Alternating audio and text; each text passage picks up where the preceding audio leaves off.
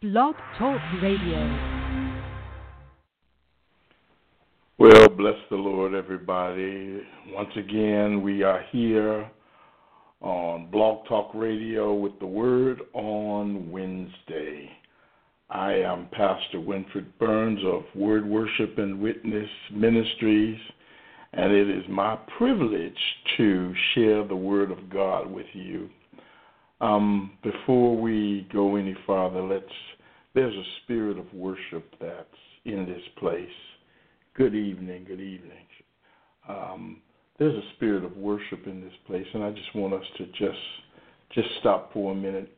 Normally, I just rush right in and begin to to to, to teach and review and tell you what's up. But tonight, there's just there's something in the atmosphere. The, the Holy Spirit is just saying, just stop for a minute and lift your hands up and just worship. Just worship. Hallelujah. God, I thank you. God, we thank you tonight. Hallelujah. We bless your name. Oh God, how you are worthy, you're worthy, you're worthy. Oh, we bless your name. We bless your name. You who are a healer, we bless your name tonight. You who delivered us from sin, we give you glory, O oh God. Hallelujah, hallelujah, hallelujah. We thank you, O oh God, that we can come to you. Hallelujah. We can come to you and we can we can ask you for anything, God for you provide for us. And for this we say hallelujah. We bless your name. We give glory to you, our King. We bow in our hearts to you, our King, for there is none like you. Oh God, we bless you today. You are holy, holy, holy. Hallelujah, hallelujah, hallelujah. Oh, glory, glory, glory. We bless you, we praise you, we honor you, we extol you, we lift your name on high. Hallelujah, hallelujah, hallelujah. Oh God, you, the great I am, we bless you tonight and we praise you. Hallelujah, hallelujah, hallelujah. Mm, we give you glory. Let's give him praise tonight. Hallelujah, hallelujah, hallelujah, hallelujah, hallelujah. We worship you tonight, God. We stop and we acknowledge your presence tonight. Hallelujah. We acknowledge that it's in you we live, move, and have our being. We bless your name, God. Hallelujah, hallelujah, hallelujah. Hallelujah, hallelujah, hallelujah. Oh God, tonight as we come before you to study your word, as always, we ask that you would lead us into your word, that you would open up the ears of our understanding, that you would speak to us individually and collectively. God, tonight we pray that your will would be done, that your kingdom would come on earth as it is in heaven. God, how we thank you and how how we bless you.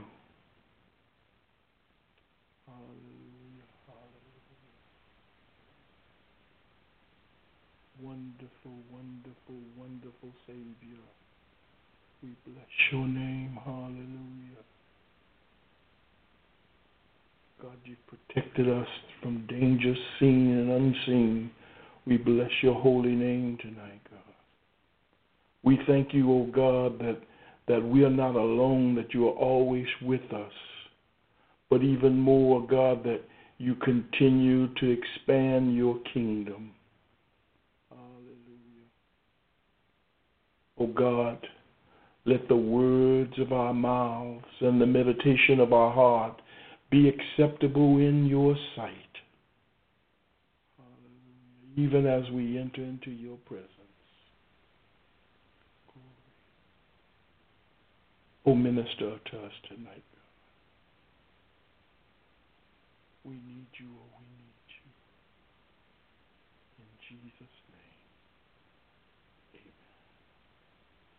Amen. In him do I live, move and have my being. In him do I live, move and have my being.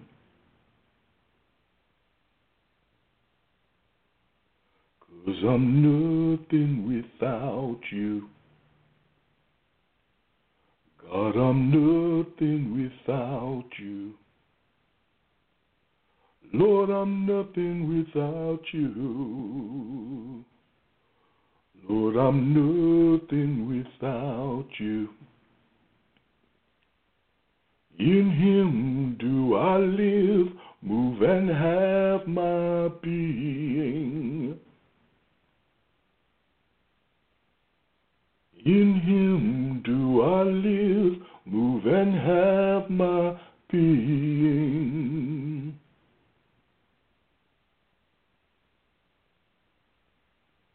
Cause I'm nothing without you. Said I'm nothing without you. Lord, I'm nothing without you. Said I'm nothing without you. Hallelujah. Hallelujah, hallelujah, hallelujah. God, I thank you. Hallelujah. We are nothing without him. We are nothing without him. We are nothing without him. We tonight it's just it's just I just you know, the spirit of the Lord leads us to worship, so we worship a little bit.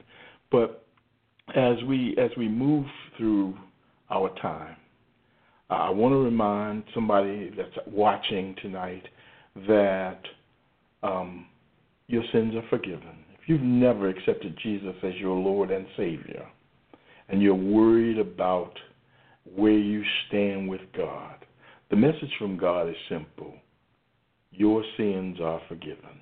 And all you need to do tonight is accept that gift that Jesus died for our sins. Hallelujah.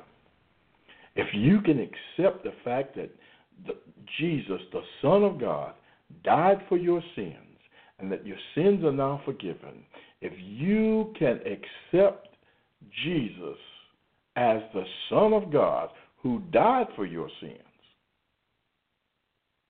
and you can confess it with your mouth, you know you can be saved. God sent this gift to us. And as He extends His Son to us, all we got to do is reach out our hands and take it. And take what God is giving us. Accept it by faith. And how do you accept it by faith? You you first of all you got to believe it in your heart. And if you believe that in your heart, then you confess it with your mouth by saying, "I believe that Jesus Christ is the Son of God, and that He died for my sins, and I ask Him to be my Savior." That's it right there. That's it, and you're saved. It is the, it's it's that confession of belief when you do it by faith by faith and you accept what God has done for you, that He has forgiven your sins, that He that Jesus died so you can forgive, receive forgiveness. When you do that, confess it, you're saved. So what do you do after that? I'll tell you what you do after that. Find yourself a church, another Christian, a pastor, and just go up to him and tell him, you know what, I believe that Jesus Christ is the Son of God, and I've asked him to be my Savior, and I believe I'm saved, but I don't know what I'm supposed to do next. And you know what that, that, that pastor or that church member or that Christian that you know will do? They'll begin to pray and work with you and teach you salvation better. Better. And they'll make it plain to you. And they'll show you what it means to walk with the Lord, and they'll help you grow as a son or a daughter of God. Hallelujah. Do that. And I praise God if you've done that tonight, if you have if, if you've just accepted Jesus Christ as your Lord and Savior, I want you to make sure that you follow up with that now because you're a kingdom kid. Amen. Hallelujah. Okay, let's get into our study tonight, and we are we're going into part two of just like your daddy. Now, in part one, what we saw was Amnon, who is acting just like his father, and when everything proceeds forward based upon what David did. David's sin, as we found out in in chapter 12, David's sin in chapter 12 had been atoned for. Let's let's just turn back chapter 12 in 2 Samuel. Let's turn back real quick because the basis of everything that we'll see is what David did and when God pronounced judgment on David and his household. Look, look. Uh, go to go to chapter 12, verse 10. It says, and I, I'm, I'm going to keep going back because this this is going to show that the word of God is true. And when God says something, you know, a lot of times we say His word does not come back to Him void, but it accomplishes its purpose. Now there is a word that is off that God will release that is not a word that you want to be a part of. You know, we think that uh, God's word accomplishes his purpose, meaning that we're going to get blessings and, you know, all of that kind of good stuff. But the Lord, there's a side of God that we never want to see. And that's the side of wrath. Because God loves us. And like any good parent, every now and then he has to get out the belt. He has to show you that there's consequences for what we do. And a lot of Christians today, they we, we, we do a lot of stuff and we don't consider the consequences because we live under grace. But what many people don't understand is yeah, we live under dispensation of grace, but there's still the law. And there's still, God has an expectation of us, and he, he tells us how we are to live, and He also tells, gives us the consequences, Christians as well as non Christians, of what is going to happen when we step outside of the boundaries that He sets for us. When we, when we step outside of those boundaries, God sets boundaries for us. When we step outside of those boundaries, not good. And so here we find David, who has opened up the door to Satan based upon his lustful ways. And when he opens that door, um, what happens is the devil walks in, and the devil is permitted to do some things in David's life that extends to his family. And what, go okay, I was at twelve ten. Remember, I, and it says, "Now therefore, the sword will never depart from your house because you despised me and took the wife of Uriah the Hittite to be your own. This is what the Lord says Of your own household, I am going to bring calamity upon you. Before your very eyes, I will take your wives and give them to one who is close to you, and he will lie with your wives in broad daylight. You did it in secret, but I will do this thing in broad daylight before all Israel. That's what God has pronounced. That's the judgment. And I want you to see how his sons begin to duplicate his behavior. And the first thing that we saw last week was we saw that old Amnon duplicated his father's behavior by being duplicitous and taking something that did not belong to him when he raped and shamed Tamar. David took Bathsheba from Uriah. Now, Amnon is acting just like his daddy, and he takes Tamar and he does what is not lawful to do. Now, let's let's get and I'm gonna I'm gonna go to chapter 13, verse 21, and that's where I'm gonna start reading it tonight. Chapter 13, verse 21. When King David heard all this, he was furious. Absalom never said a word to Amnon, either good or bad. He hated Amnon because he had disgraced his sister Tamar. Two years later, when Absalom's sheep shearers were at Baal Hazor near the border of Ephraim, he invited all the king's sons to come there. Absalom went to the king and said, Your servant has heard shear- has had shearers come. Will the king and his officials please join me? No, my son, the king replied.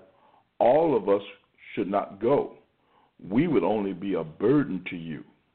Although Absalom urged him, he still refused to go, but gave him his blessing. Then Absalom said, If not, please let my brother Amnon come with us. The king asked, Why should he go with you? But Absalom urged him, so he sent him with him. So he sent with him Amnon and the rest of the king's sons. So here's how it looks.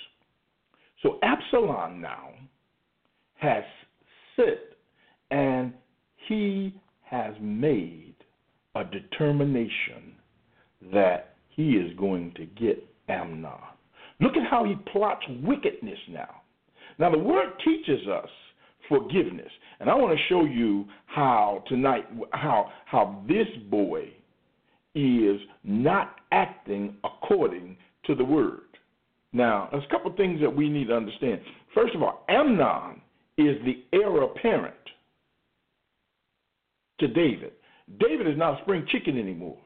David is getting older. This is coming toward the end of David's life.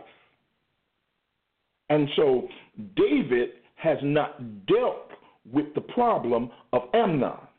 Amnon is the crown prince. He is the next in line to be the king. And David doesn't deal with that sin, and so that sin is allowed to manifest. Now, Absalom, on the surface, he looks like he's a good guy because he's taken his sister in, he's provided protection for her, he provides for her, she lives in his house, she lives with the shame, and Absalom during that entire time is he looks like a good guy, but he's not acting according to the word of God because he is he has allowed hatred to fester within him. And you know and I know that the word of the Lord calls for us to forgive. Now we went uh, we went we went we went through forgiveness oh probably about six seven months ago, and I don't want to really re, uh, as I say go through all of that again. But we know that we are supposed to be a forgiving people. We're supposed to release people from their obligations. That's what forgiveness is. We release them from the obligation that they have toward us when they violate us in any kind of way. Now you say, well, wait a minute, isn't that a New Testament concept? Uh, no. It's been God's will from the very, very beginning that the people of God walk in forgiveness. We don't carry grudges. We don't go seeking revenge. Not against our brothers and sisters. No, no, no. Okay, turn to Leviticus chapter 19. I'll, I'll tell you something. Grudges will lead you to death. Turn to uh, Leviticus chapter 19. Go there. Leviticus. Leviticus. Come on, Leviticus. Numbers, Deuteronomy. Genesis, Exodus, Leviticus. I'm at Numbers, so I keep going. And I'm I'm doing this for everybody too, because you know if you had Numbers, you ain't made you ain't went far enough there. Here we go. We're in Leviticus. Now we go to chapter 19. And yes, I'm still doing it the old fashioned way, and I like flipping pages, and that's just the way I am. Leviticus chapter 19, verse 18. look, read with me. In the NIV version, it reads Do not seek revenge or bear a grudge against one of your people, but love your neighbor as yourself. And look at the punctuation I am the Lord. This is God saying it to us. He said, what did he say? Do not seek revenge. Now Absalom is hating this boy, and he wants to get him because of what he did to his sister. But the law says, the law of the Lord to the people of God, do not seek revenge or bear a grudge against one of your people, but love your neighbor as yourself. I am the Lord. Now, go, let's go further. Go to Proverbs 20. And we've been in Proverbs all over the place lately. Proverbs chapter 20. Look at what it says in Proverbs. And I'm speaking to somebody tonight because there's some folks that that really are harboring hatred in their hearts towards folk and they want to get them. And they want to get them. And God is saying, oh, no, that's not the way we roll. Proverbs 20, 22. Do not say, I'll pay you back for this wrong. Wait for the Lord, and he will deliver you. Do not say, I'll pay you back for this wrong. Wait for the Lord, and he will deliver you. Ooh, look, go to Matthew. Go to Matthew chapter 5.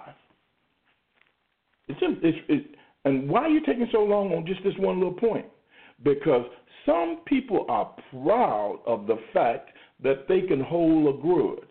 Some Christians are proud of the fact that they're holding grudges. That's nothing to be proud of. You ought to be ashamed. Me too. Me too. I've had to learn. Look, you got to let them go. You got to let that go. That is not going to do you any good. Not only that, that is not what the Lord wants from you. How are you going to be a vessel of blessing when you walking around here and you full of holding uh, full of unforgiveness, holding grudges? Do you think unforgiveness and and and, and holding a grudge is the secret sauce that God wants to put on the blessings for His people? Do you think that God is proud of you because you walking around here full of mess? Do you think that you ain't limping and your blood pressure up and you got this and you got that and you got this ache and you got that ache because you're walking around here holding on to a grudge in unforgiveness? Oh no, son. Oh no, daughter. No. God's not pleased because he is you want him to watch you sit there and kill yourself? No. That's why he warned us that no, don't, uh, don't do that. Go to Matthew chapter 5. Because, you know, I, I know I got people out there that basically say, well, that's the Old Testament. Do you know that the New Testament is derived from the Old? And that Jesus was a Jew? And many of the principles that he teaches us in the New Testament are derived from the law. Matthew 5, chapter 43. I mean, chapter 5, verse 43. Mm, mm, mm. You have heard that it was said, Love your neighbor and hate your enemy. But I tell you, love your enemies and pray for those who persecute you, that you may be the sons of your Father in heaven. He causes his sun to rise on the evil and the good, and sends rain on the righteous and the unrighteous. If you love those who love you, what reward will you get? Are not even the tax collectors doing that? And if you greet only your brothers, what are you doing more than others? Do not even pagans do that? Be perfect, therefore, as your heavenly Father is perfect. What is he saying here? What is he saying here? He says, Look, you are vessels of blessing. You don't just bless the people that you get along with. I sent you to bless like I bless on the good and the bad. And and I, and I know some people are sitting there saying, Pastor, that's hard. Yes, it's hard. I'm gonna show you how to do it in a minute, though. I'm gonna show you what what Absalom should have been doing that he didn't do, that will lead to his demise, because Absalom, in making the the decision not to forgive, is traveling a road of death and destruction. You'll hear me say it so much. There's a choice that we have in life. There is a way that seems right unto man, but the end thereof is death.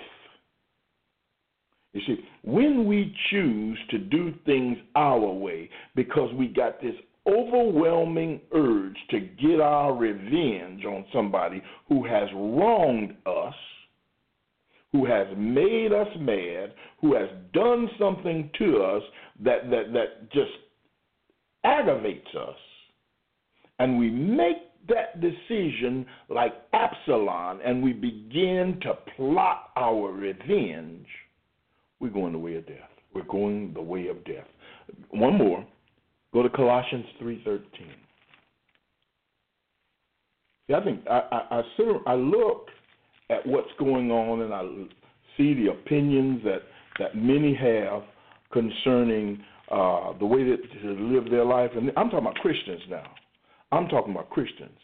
And a lot of us, notice I include myself in it, a lot of us are not living lives that are pleasing to God. Yeah, we go to church, and yeah, we do a lot of good stuff for folk and, and all that, but God is calling us to a higher level because some of us can't worship, some of us can't, can't, can't, can't barely get a prayer through because we are so full of hatred and unforgiveness and holding grudges and this one got my song and that one wore the same dress I wore and she got my shoes and I'm the only one supposed to be with my shoes and he in my spot and and I could do better than him over there and blah blah blah blah blah and we find reasons to take offense and yeah, some folk have offended us.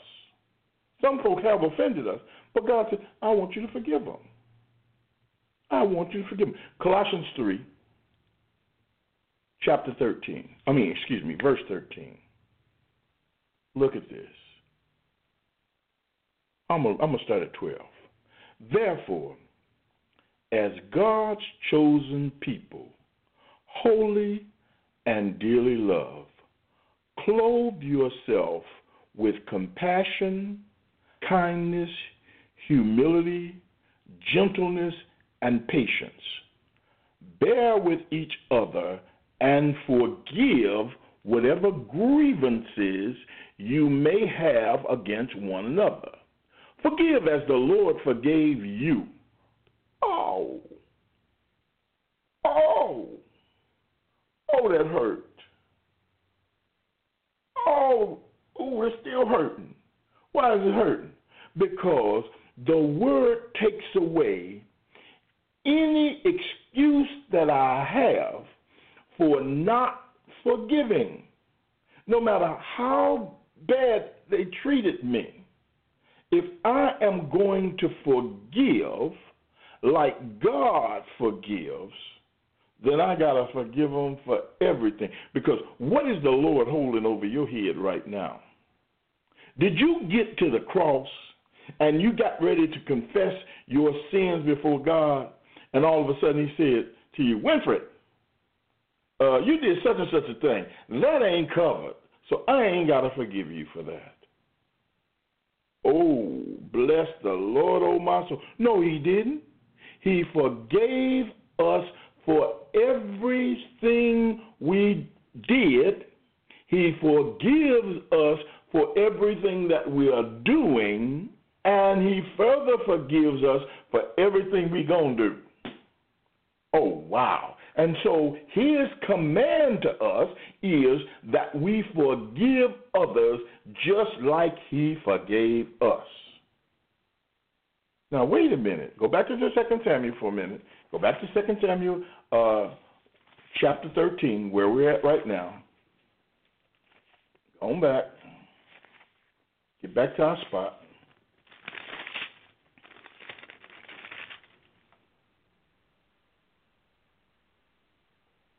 we are saying that, oh, I got to forgive Amnon for raping my sister? I can't do that. He raped my sister. You know the secret to forgiveness? Acknowledging the fact that, God, I can't do it. I can't do it like you do it. That's the secret right there. See, some of us are holding on to stuff. And, and, and, and, and we're, we're hiding from God and we're hiding with our little mess. And that sin of unforgiveness is just burning a hole in us and got us all goofy because we holding this thing. That's what I okay. I'm getting ready to give it to you. I'm getting ready to give it to you, Christy. Hey girl, good to good to see you out there. The reason the reason what, we have to do is, first of all, we have to acknowledge God, I can't do it. I'm unable to do it. I'm unable to do it. I'm unable to do it. And it's holding me and it's binding me. That's the secret right there. I just gave you the secret. Did you miss it? Did you miss it? You missed it. The secret is to get into the presence of God and begin to confess and begin to tell God of your inability.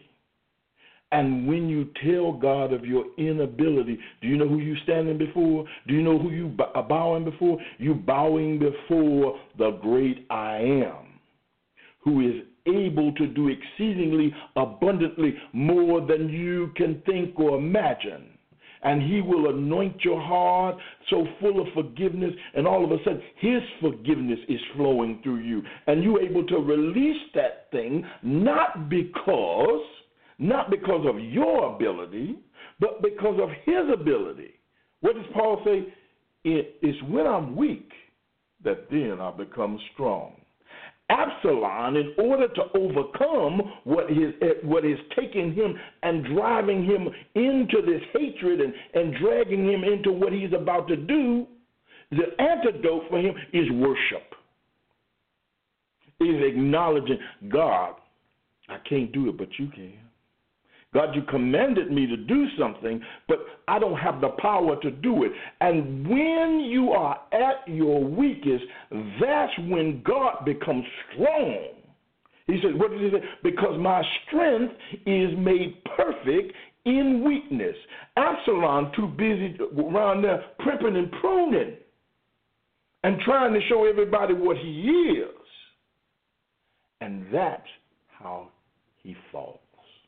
So he sets this plot up. We're, at, we're in um, chapter 13, 23. He sets this plot up and he goes to David. And he said, Dad, why don't you and your boys come with me?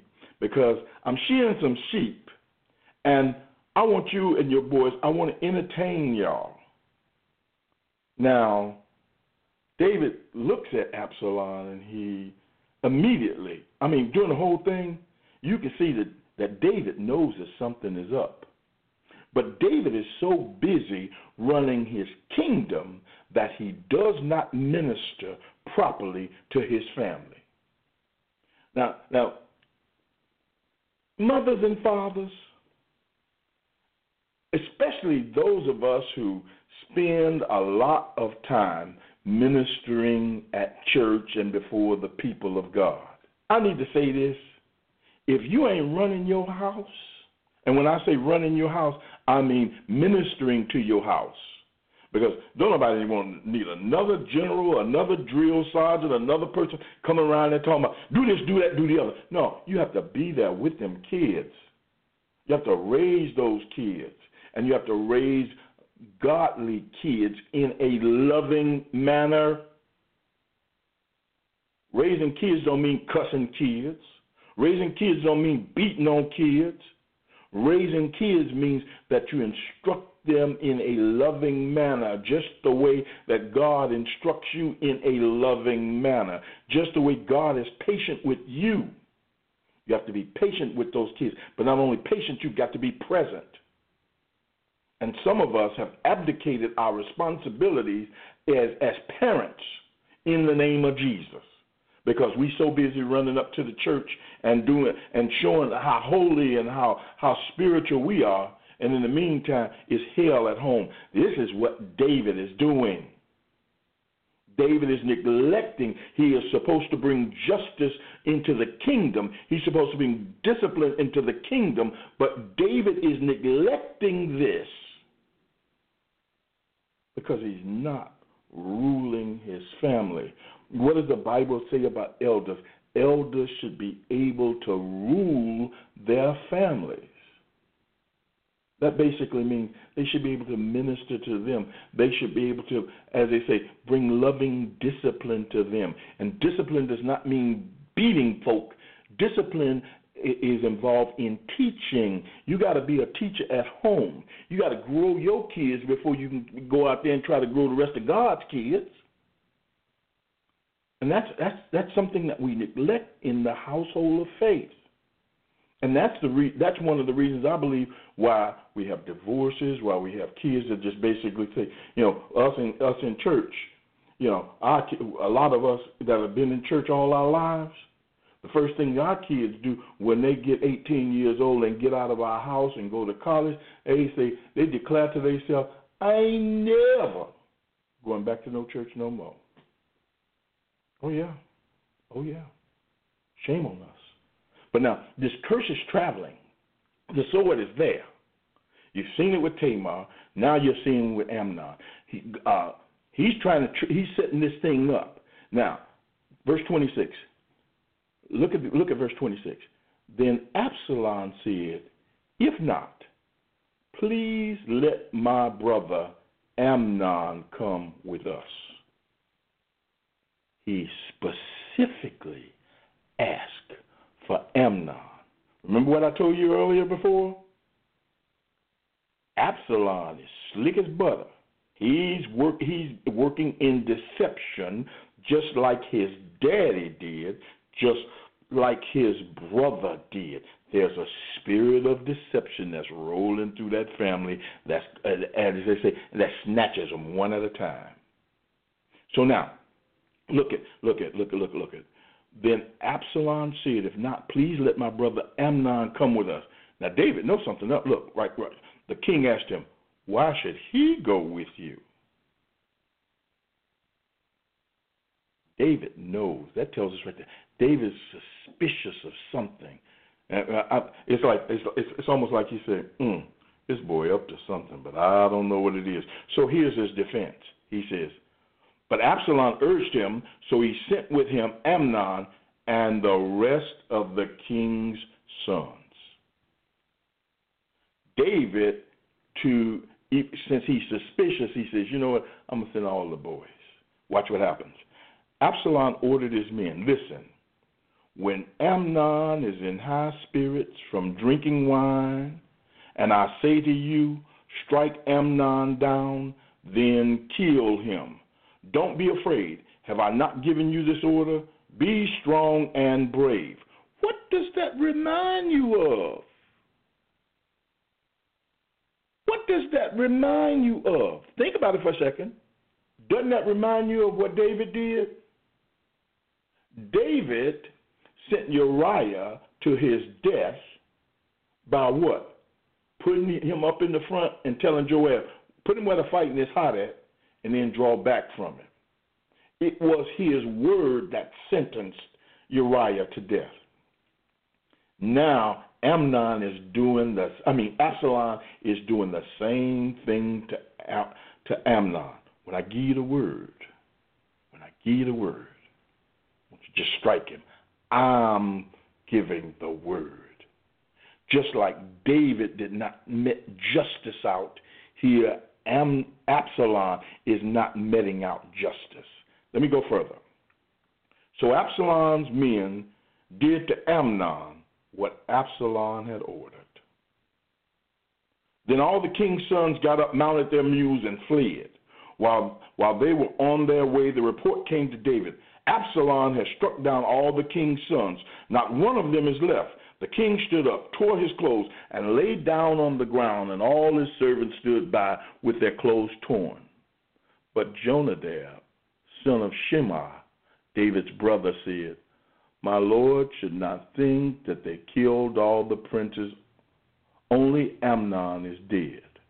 This has been Absalom's expressed intention ever since the day Amnon raped his sister Tamar.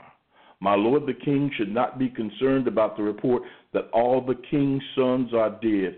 Only Amnon is dead. Now remember this guy right here, Jonadab. Remember Jonadab from before? Jonadab was the one that put the thought into to Amnon's head concerning how to get Tamar. Now here's Jonadab again whispering in David's ear and telling him, Oh no, all your sons ain't dead, just Amnon, because Absalom was going to do that for Absalom been plotting this thing out for a long time. This weasel keeps showing up. This boy, this is one of this this is David's nephew, by the way. This is one of their cousins. Okay, this is this is David's brother's son. See, that's that's in and acting petty with family business because what we don't see, what the narrator of this does not say out and out, is that this is all about power. This is all about prestige. This is all about who is going to be the next king. And Absalom gets a double bubble out of this deal. What do you mean? Well, guess what? Amnon was the crown prince.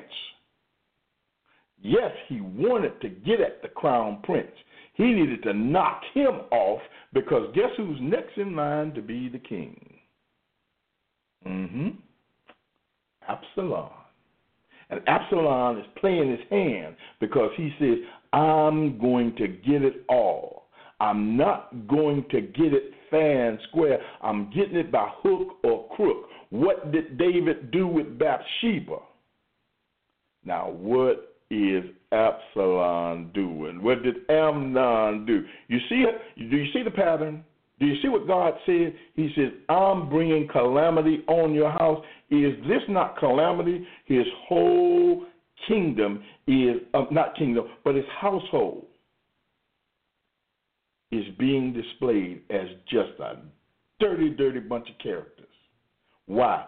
Because unlike David, they are not willing to follow the law because they don't love the Lord. They're like all the rest of the kings that are the, the worldly kings. They're not interested in worshiping and serving God. They're interested in being served and taking advantage of their privileges because this is the way the world does it. Now, I read a very, very interesting article this afternoon. And remember, we talked about that word despise? I was reading this article this afternoon because I was really trying to get a grasp on what that word means in its original language. And I found a wonderful, wonderful explanation. And it all deals with our worship. It deals with our worship. Remember, I said this boy wasn't a worshiper. He, if he wanted to, if he wanted to turn the tides and break that curse in his family, and not and not go down that that that path of hatred and unforgiveness that he should have worshipped. Guess what? That word despise. That was the key. The way it was explained is this: you have to look at it like we view cats and dogs. Now, a dog a dog, when you have a dog, and I know a lot of us have dogs, there's dog people and cat people. And in church, there's dog people and cat people. I'm gonna, make this I'm gonna make this plain in a minute. with a dog, any, any of us that have had dogs, we know that when we come home, that dog gonna be waiting for us. That dog gonna jump on us. That dog is, you know, as they say, licking and happy and all that kind of stuff. And and and we can holler at that dog, and we can fuss at that dog, but that dog will always be right there, and he is looking for some kind of way to please his master. Now he knows he ain't worried about nothing because he knows we're gonna give him treats. He knows we're gonna feed him. He know we're gonna walk him. He know if he does the wrong thing in the house that we're gonna be mad and we might lock him in the cage or something like that. But he knows we're gonna clean up and we're gonna pet him some more. That dog is looking for a way to please us at all times. But a cat is different. A cat he don't look at you like you know uh, uh, I'm looking to please you.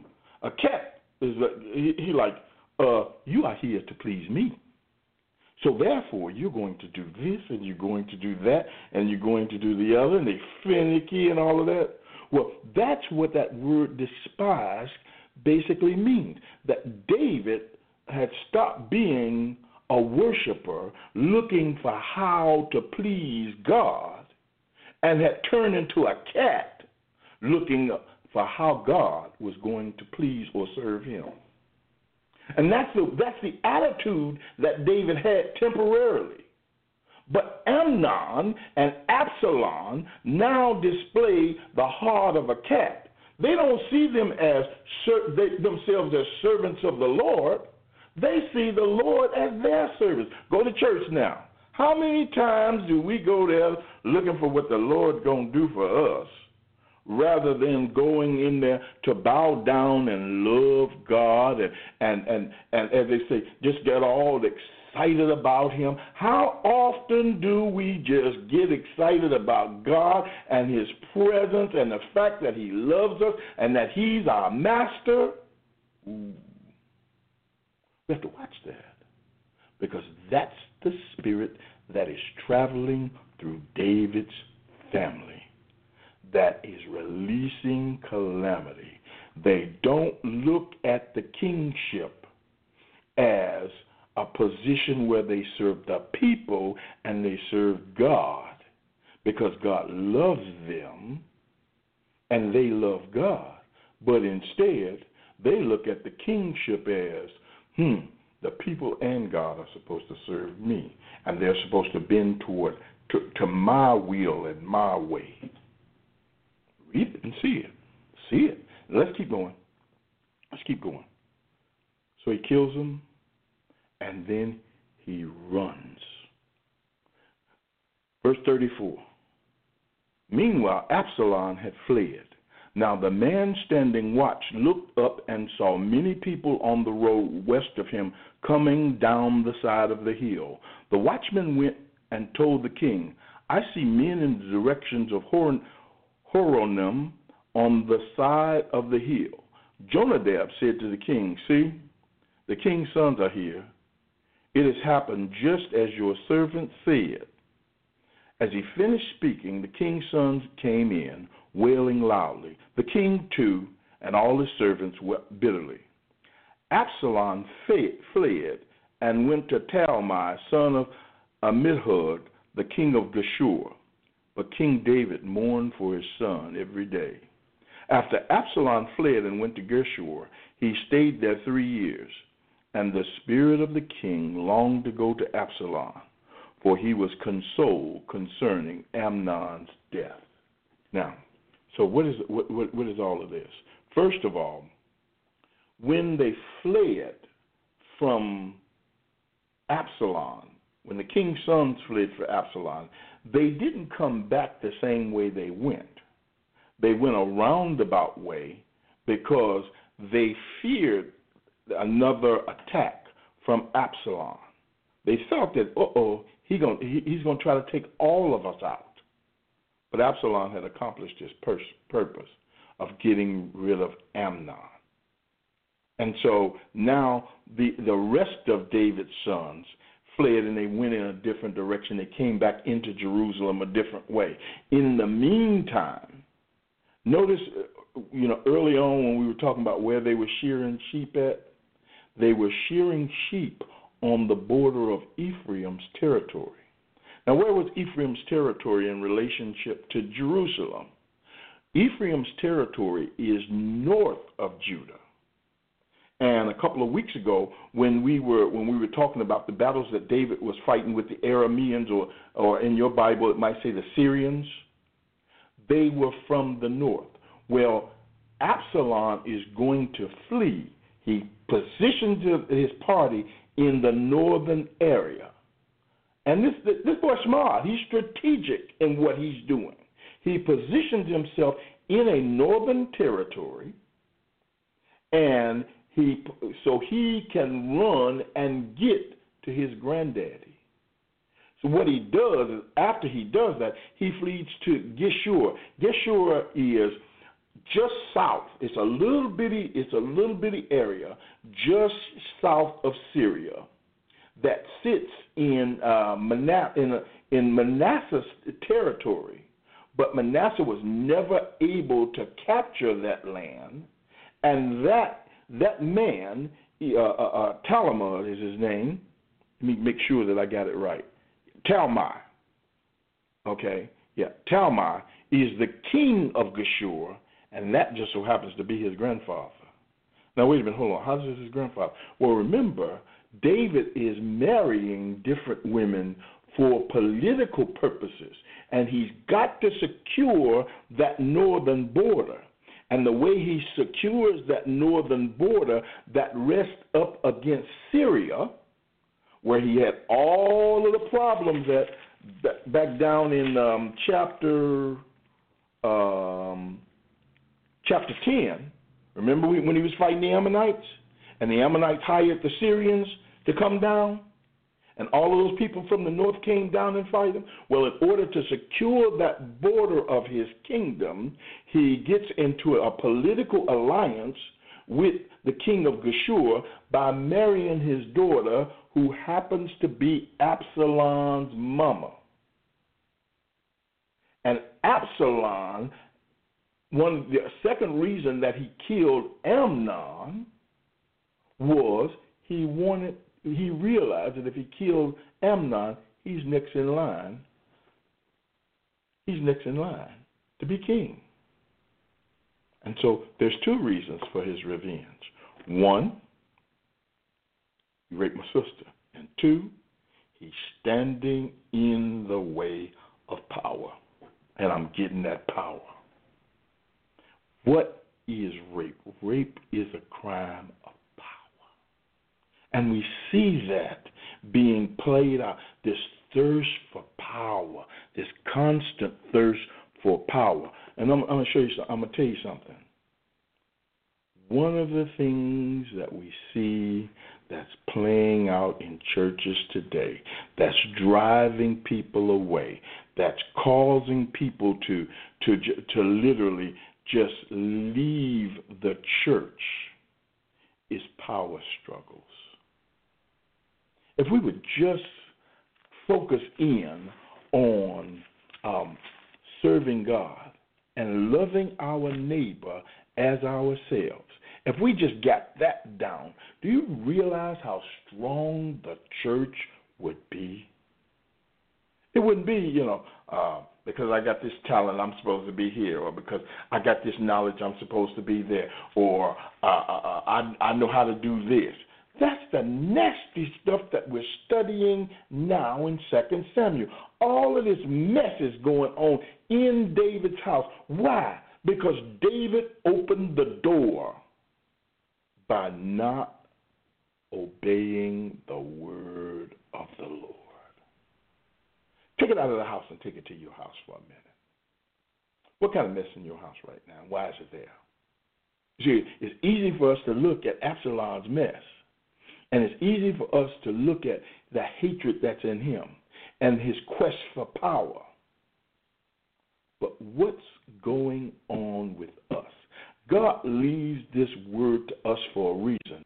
And what does he say? The word is a lamp unto my feet and a light unto my pathway. The Word gives us illumination and it allows us to see. And one of the things that we have a tendency to do is look out and judge other folk without looking at ourselves and allowing the Word to speak to us about us.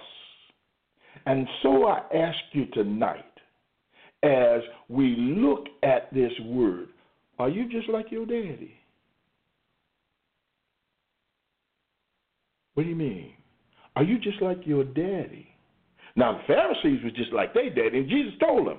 He said, they just like their father, the devil. But are you like your daddy? And who is your daddy? Is your daddy God?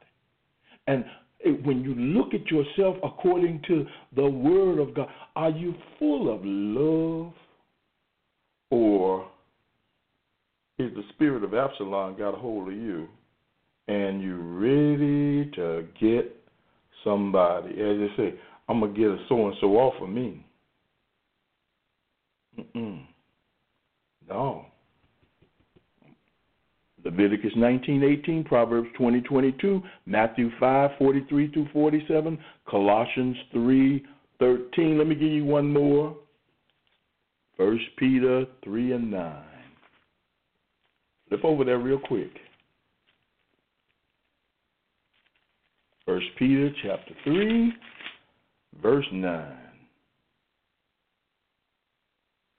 Do not repeat, repay evil with evil or insult with insult, but with blessing, because to this you were called, so that you may inherit a blessing. Do not repay evil with evil or insult with insult, but with blessing, because to this you were called, so that you may inherit a blessing. We re- how do we rebuke the spirit of Absalom? How do we get over the fact that we have difficulty forgiving? Let me recap it real quick. We worship.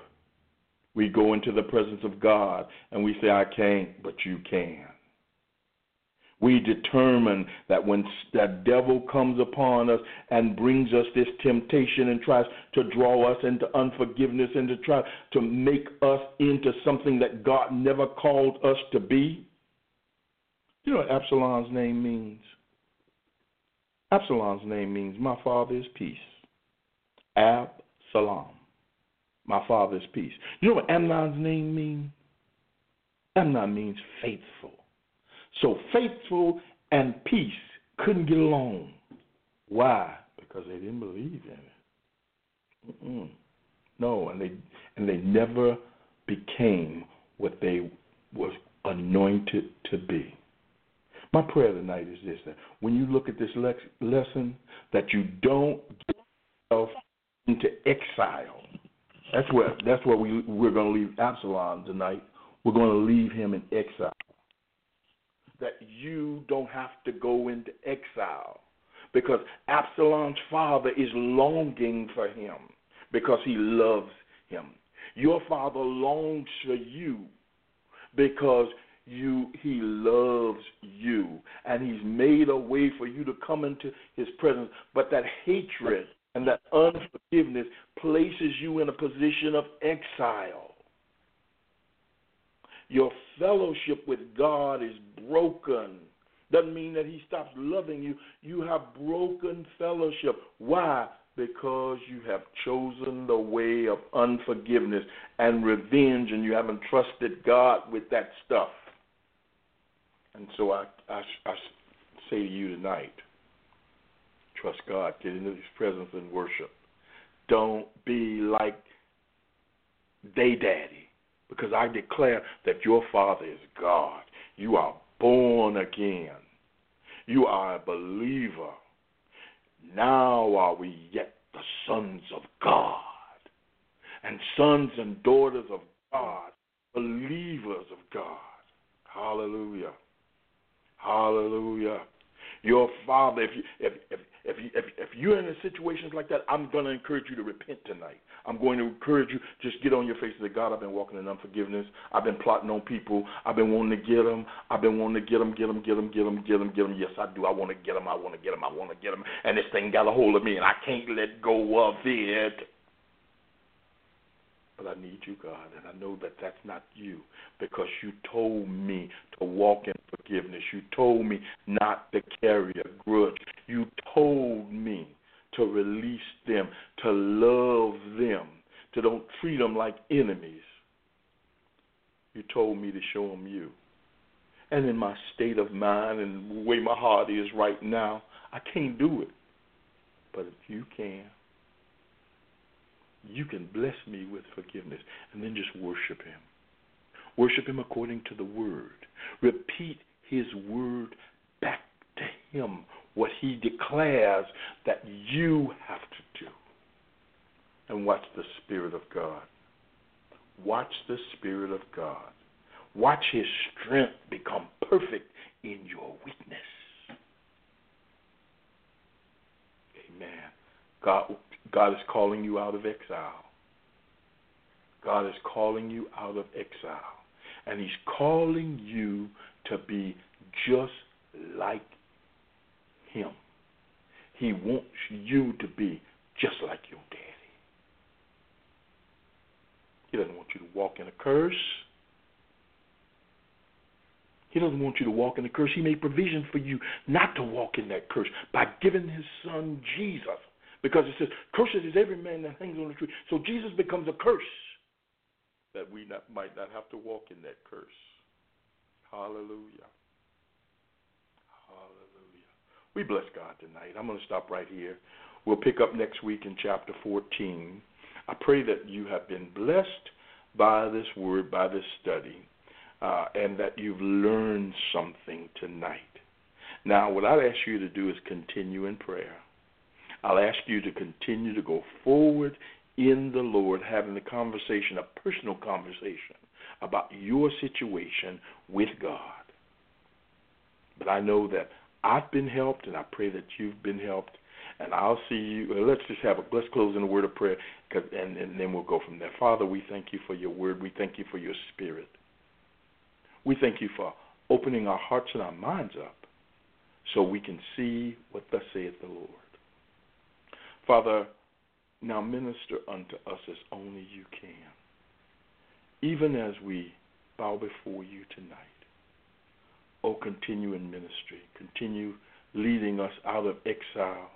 Continue leading us along the path of righteousness. Open up our hearts and open up our minds and open up our ears so we can see and hear what the Spirit saith unto the people of God. We bless you and we praise you for all that you do. In Jesus' name, amen. Well, that's it for the Word on Wednesday, and I thank God that for each of you who have come out and shared with us tonight. Uh, you can rewatch the video. The uh, you can also go on Global Drive and and um, and listen to the tape again if necessary. For those of you who came late, uh, and I just appreciate each one of you meeting us out here and I love all of you. Continue to pray for me, and continue to pray for my family, uh, and continue to pray for pastors throughout the land as they seek to bring a word from the Lord to the people of God. Amen. Well, I'll see you next week uh, for the, on the Word on Wednesday. This has been Pastor Winfred Burns of Word Worship and Witness Ministries signing off for tonight. God bless you.